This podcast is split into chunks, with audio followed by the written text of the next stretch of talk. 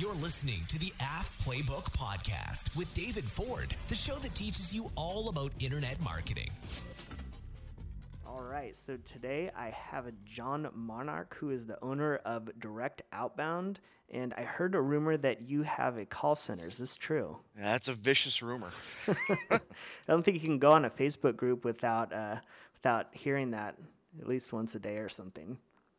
Yeah, and it was just funny how that got started. It was kind of a uh, a few people ended up referencing me, and after that, it got going pretty hard on the groups. And then all of a sudden, Drew Clement out of nowhere just throws it out there at the uh, affiliate ball at uh, ASE in Philadelphia. Oh, really? nice, nice. So tell us. Um, we'll get to direct outbound, but tell us kind of what your background is up to this point. Like, how did you get started in the industry, and um, what did you do before this? Yeah, I took kind of a strange path actually. I was originally uh, in physics. I, w- I was a scientist. Uh, I got my bachelor's at Clemson and was kind of experimenting around with, uh, you know, online advertising. I think I ran my first Facebook campaign back when it was, uh, I don't remember what it was called, but it was a completely different type of ad back in like 2008. Uh, it was like a flyer, is what they called it, I think. Okay. Uh, fast forward a little bit, went to grad school, uh, got my funding cut. Didn't really work out too well. Uh, I was getting a doctorate in physics, and then started working as an affiliate manager of all things really? uh, for a now defunct network named Yep Revenue.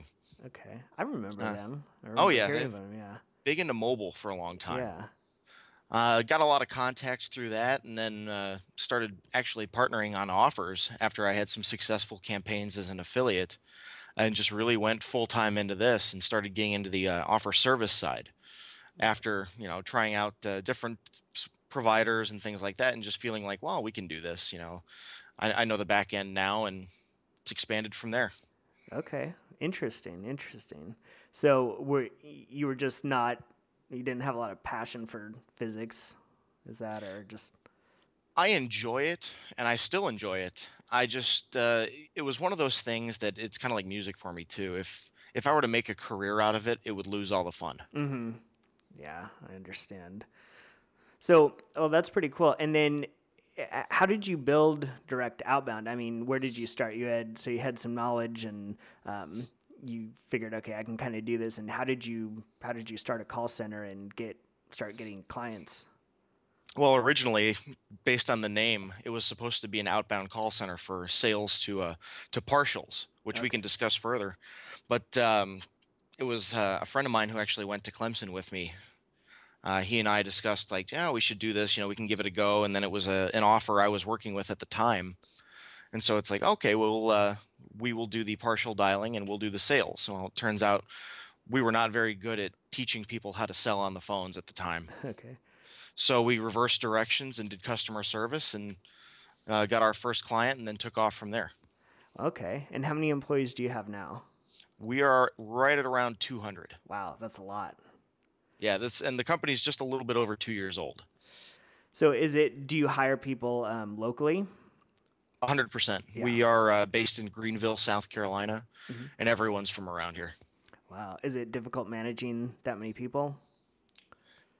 Uh, it has its ups and downs. It has everything like everything else. It has its challenges, but the biggest thing is having a good management team in place. And I like to think that we have probably one of the best that I've ever seen. Okay, cool. So before we get we get much further, you know, um, we were talking about, you know, I don't really know. I know some stuff about how offers work, obviously, and everything, but um, there's a lot of stuff in the on the back end, I guess if you want to call it that, that affiliates really aren't aware of. They kind of don't know what happens. You know, we usually just grab an offer from a network and send traffic to it, and you know that's kind of it. We might know that there's a mysterious advertiser behind the product, and sometimes they kick us off. But I was hoping that we could kind of go into detail about uh, how an offer is basically set up on the back end, like kind of from start to finish. What are all the components of it? If that's a good question, or Yeah, definitely. One of the one of the key things is that across most types of offers, a lot of people don't see it as similar, but it really is.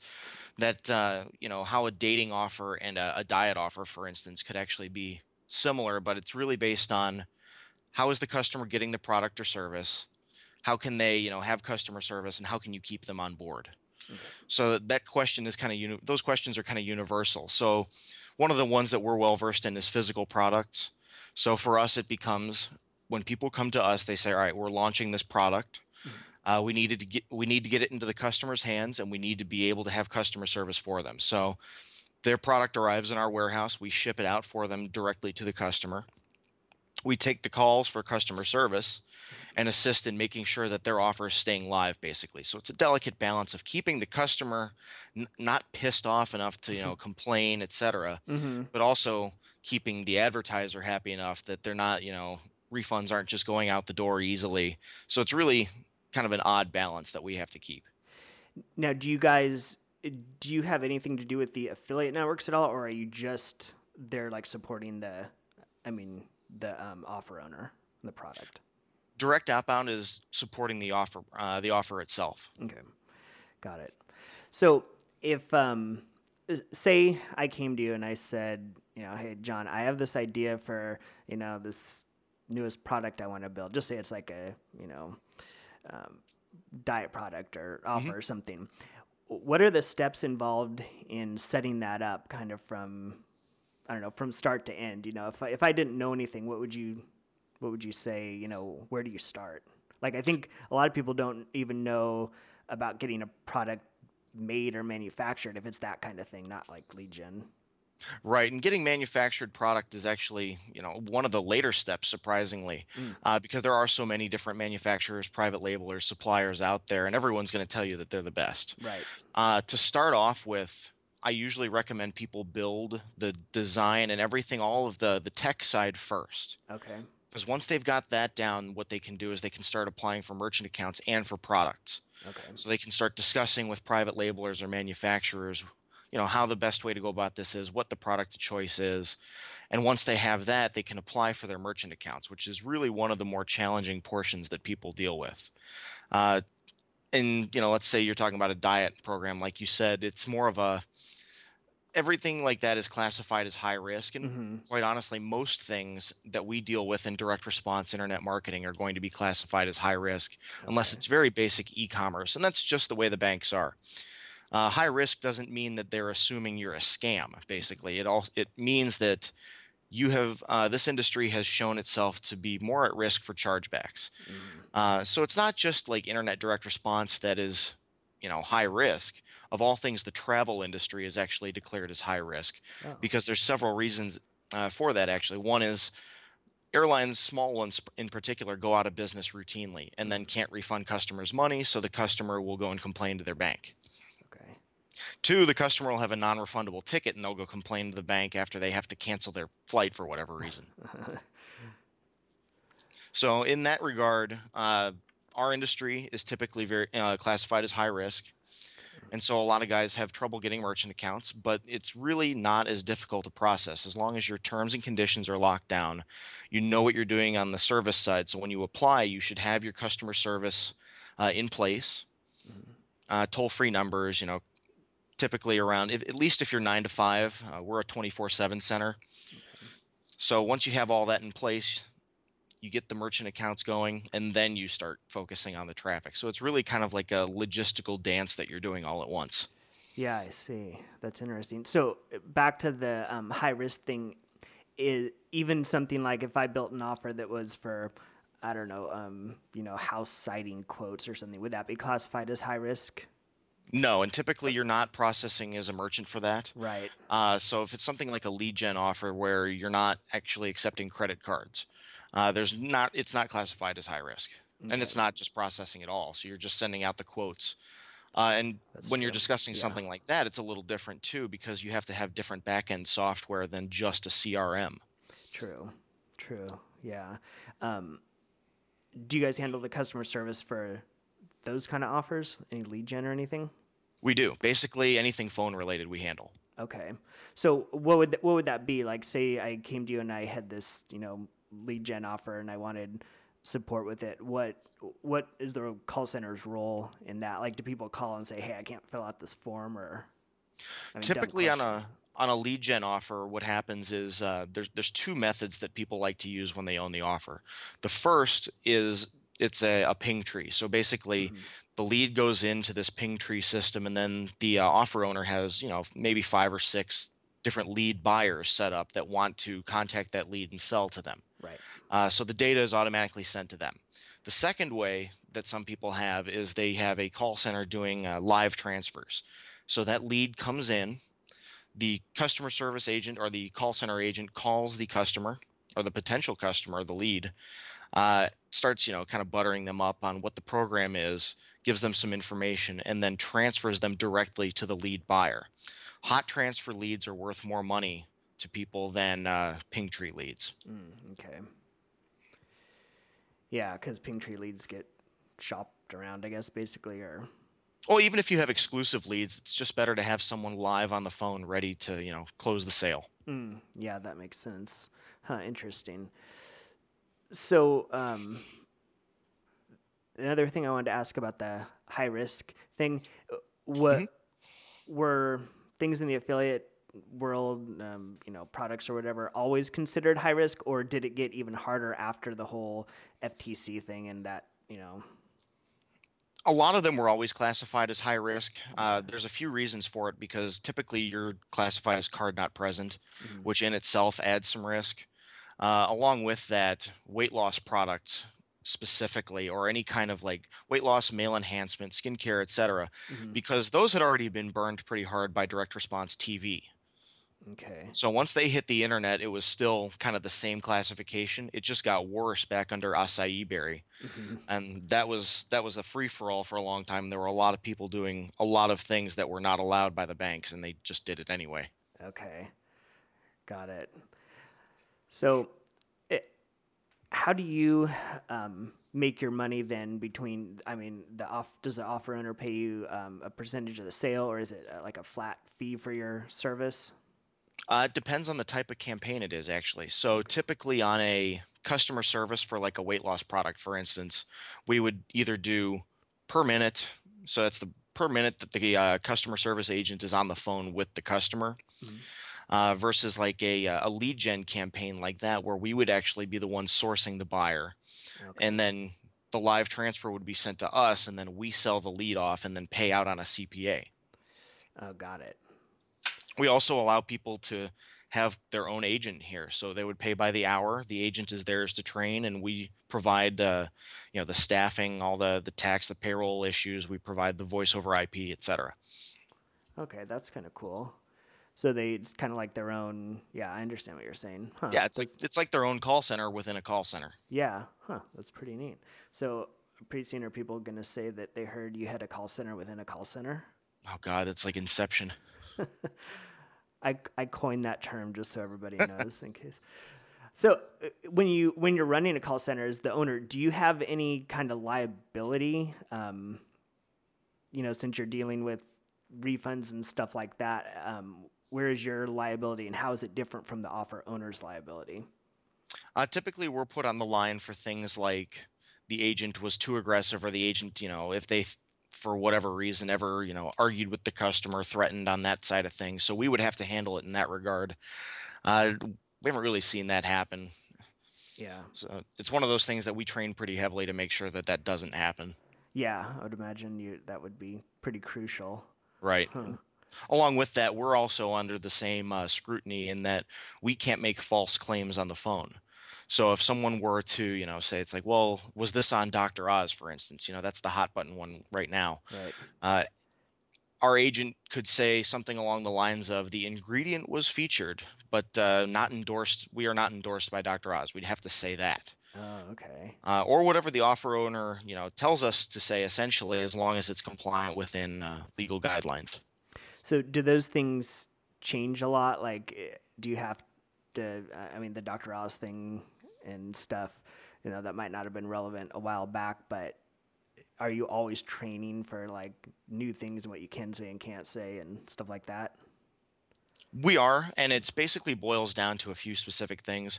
Uh, the main one being don't lie to customers. We Mhm. can't, you know, that's that's the key there is that once you start lying to customers, it becomes a real problem, and that we we focus hard on that. we actually have an, a team in house that all they do is audit calls. They listen to phone call recordings all day, every day, score them, and if there's an issue, they uh, they pull the agent aside, and it can be trained from then on. Oh wow!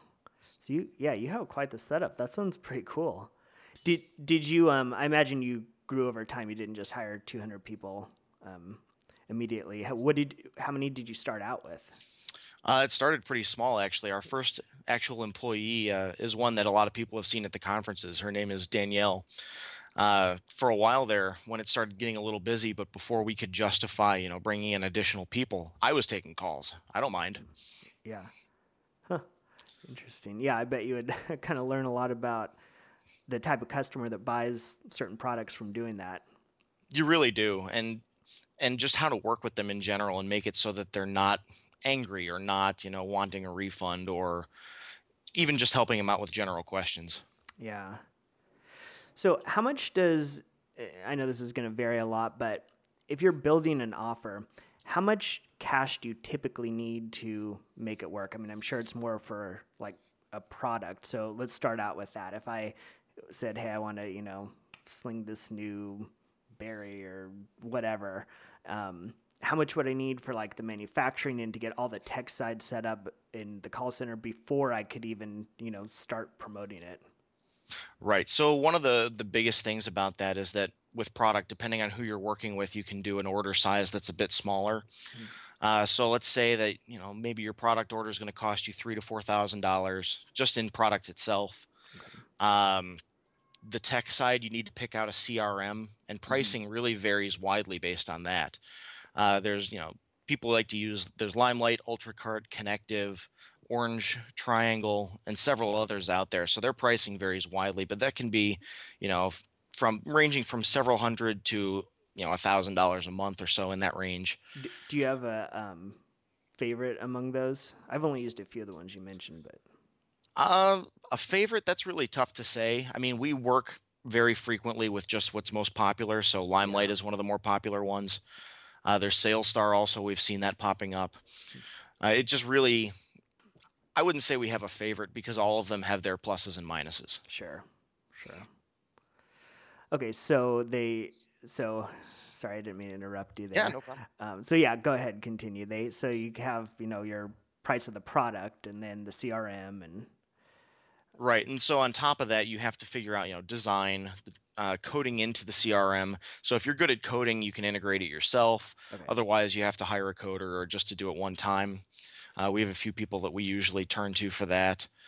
On top of that, then the uh, there's shipping costs. So there's mm-hmm. to have a warehouse fulfill it, there is a fulfillment charge plus postage. Okay. Uh, and then the customer service costs. So that's only when you're actually driving sales. Sure typically if you wanted to start your own offer not including traffic you could really honestly do it 15000 or less. Okay. Not including traffic. That's one of the keys though. Okay. Yeah. Yeah definitely. And that was the next thing i was going to ask you about. But before i do i thought i would ask if you can basically explain the role of um, a crm like what it does because i bet a lot of people don't know what that is Definitely. Uh, CRM is the customer relations management portal. So anytime a uh, potential customer puts their information in, not even to purchase, so if they just put their basic info in, it stores it in there. And then what happens is if they put their credit card in, it's connected to the uh, credit card processing gateway that you use, whichever of your choice or whichever banks you work with. Uh, it stores the information and then it also sends it to the gateway for the actual billing portion of it. It can also control, let's say you're on a trial. Uh, if you have a trial product, it controls the dates in which people are billed. So if you have a 14 day trial, like is very common, on day one, person signs up and then it has a timer and automatically will bill them on day 14. Okay. So the customer relations software really manages the entire subscription process. Uh, you handle your refunds in there typically uh, customer notes, maybe shipping out additional product for free, uh, changing their info, and it's just got all of their basic information within it. Yeah, makes sense. Um, so that was for a product. What about the process for a lead gen offer? For a lead gen offer, and the most set it up, I guess. Oh yeah, the most easy way to do it is to actually have a ping tree or just send the leads off to a single buyer if you're not pinging it out. hmm Uh, and starting up a lead gen offer is actually extremely inexpensive as long as you know the buyer or can find buyers. So at that point, it's just design, coding, traffic. Uh, so really, with the ping tree set up, if you've got a few buyers, you've got your design, you've coded it up, it's all integrated together. It's essentially automated at that point as long as you have the traffic. Hmm, okay. So, um, do you need a call center for a lead gen type offer? It's not necessary. It just can often pay out more Yeah. uh, if you're sending it directly to a call center that's buying the leads and then selling off the hot transfer. Sure. Okay.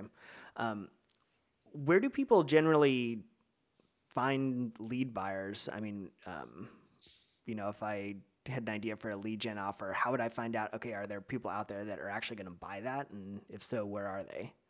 This is one of those where face to face helps a lot, Mhm. or you can just put out the feelers on Facebook. Mhm. Uh, so I I'll just go on a group. You know, there's a there are click to call groups, there are lead buyer groups, you know, and then the super affiliates group, things like that, where it's just like, hey, I have you know, or I generate these types of leads. Uh, I'm looking for a buyer, something like that. Or one of the more popular ones is you know, there's obviously affiliate summit, but dedicated specifically to that is LeadsCon. Mhm. So everyone, the buyers and sellers, all get together there, and that's uh, you know, a lot of stuff gets done at LeadsCon for lead gen. Yeah, I've heard that's a really good show. I've, I've never been to that one, but I'd, I'd really like to. I've heard it's good. it's pretty uh, business heavy, so it's not Is it? like the the party show like you know affiliate summit can be. Sure. Uh, which it's still affiliate summit's a great show. It's just a lot more dip- different atmosphere, I should say. Yeah, that makes sense. Um, explain to us um, what a ping tree is and how you, where you get it, and how you um, use that in your lead gen offer. So a ping tree is software that when you get a lead into your form, uh, it automatically sends it to the back end of that, which is integrated to the form. And then let's say you have multiple buyers, like buyer number one, buyer number two, lead buyers. Uh, let's say buyer number one can only accept 100 leads today, and buyer number two can accept 50. So what'll happen is then you can prioritize them based on cap. So if uh, lead buyer number one can accept 100, and then all, all of a sudden, you know, you're done for the day, you've filled your 100 leads, but you can still send traffic. It'll automatically send those now to buyer number two. Well, a ping tree allows you to prioritize your buyers by different metrics. So it could be cap, it could be by uh, how much they're paying, but prioritizes based on what you choose and where the leads go. Okay, got it. Makes sense. So with a with a ping tree, you uh, you're still responsible for finding buyers, right? It's not a not like a Right. marketplace. Yeah. Right. There are marketplaces out there. Offhand, I'm having a little trouble thinking of some. Um, but I know they exist.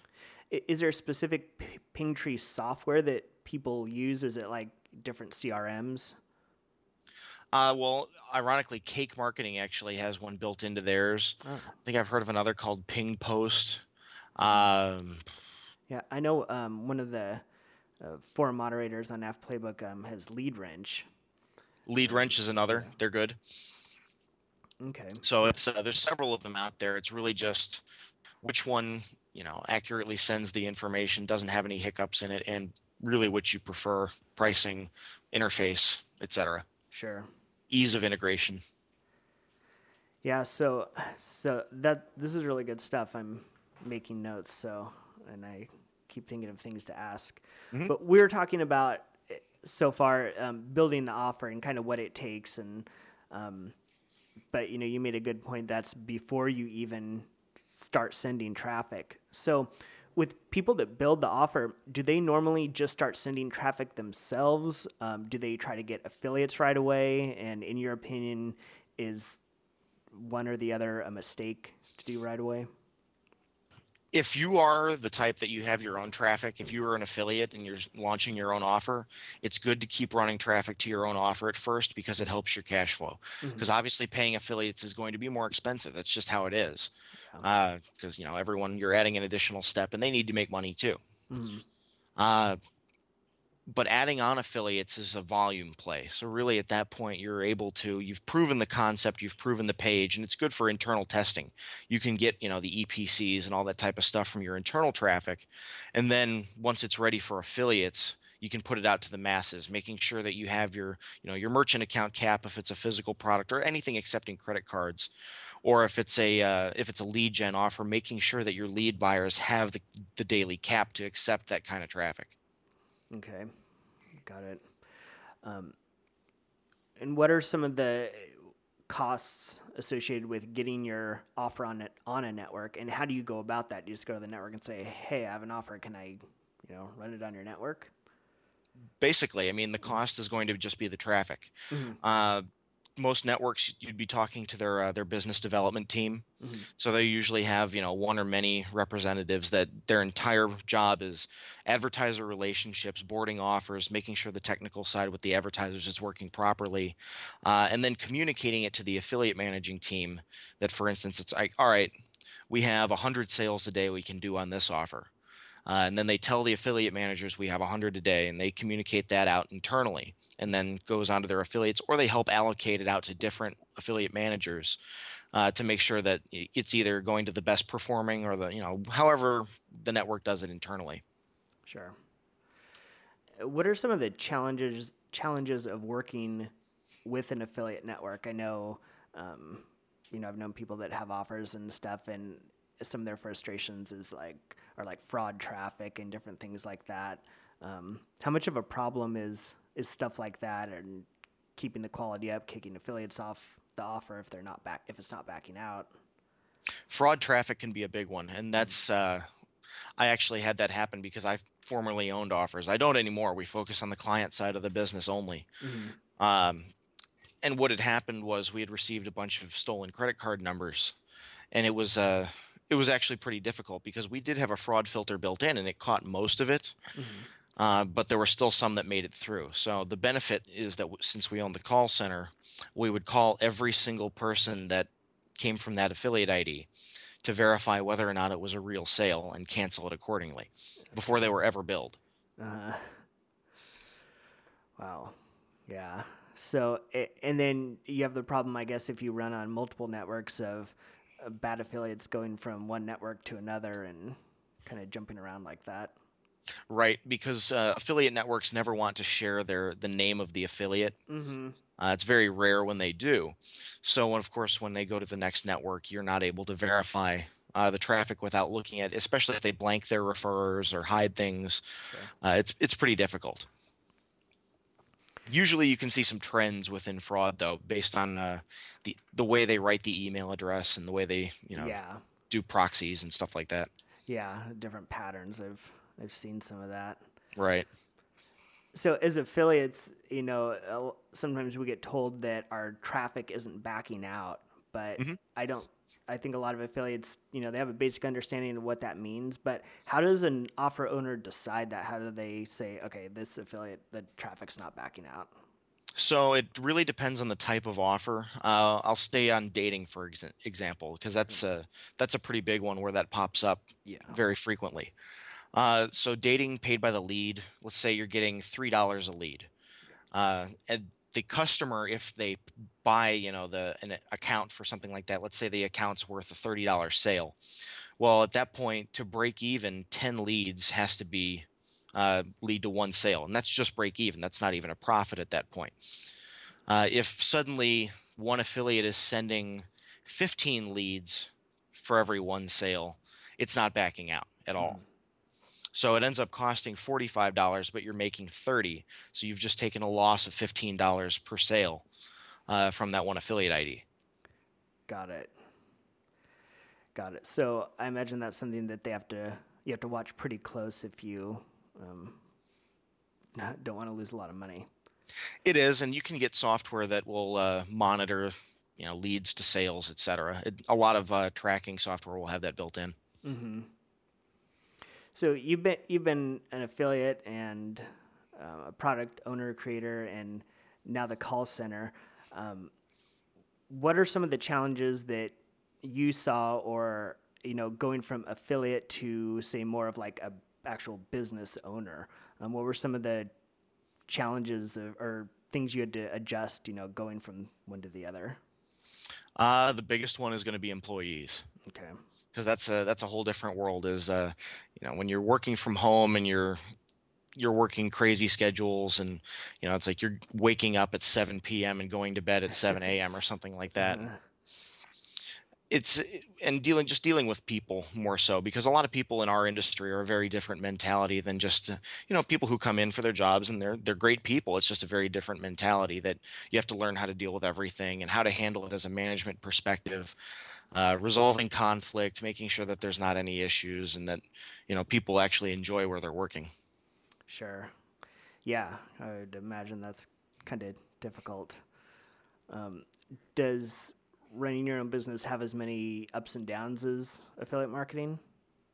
It does. It all does. I mean, it's just uh, it may not be as drastic because you have multiple. You know, we have multiple clients, and it if one were to have issues or go down or something like that, it's not going to kill the business. Versus an affiliate that has one campaign, you know, that might be their bread and butter, and then all of a sudden it's like, oh, you're not backing out, or the offer went down. Oops, what do you do then?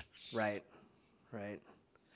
Yeah, I've known uh, a lot of affiliates who transition from being just an affiliate to say making an offer or a product and um, some of them do really well with it and they go on but others kind of hate it and they go back to being an affiliate because they say it's easier to deal with. So do you think some people just aren't prepared for for you know what they need to do or the work amount or money amount It could be a combination of any of those. Uh, just because you know you might not be ready for the amount of management that you know really hands on you have to do especially for a very long time before you can really groom management because if you don't know what you're doing then you're not going to have you know be able to train managers that know what they're doing it's just how it is sure um, so it's just lack of preparation or sometimes you know if someone really jumps in it very young we have a lot of younger guys in our industry mm-hmm. That you know if they're jumping in and they're unprepared for it mentally or something like that they just need a little bit of time before they you know, kind of grow into it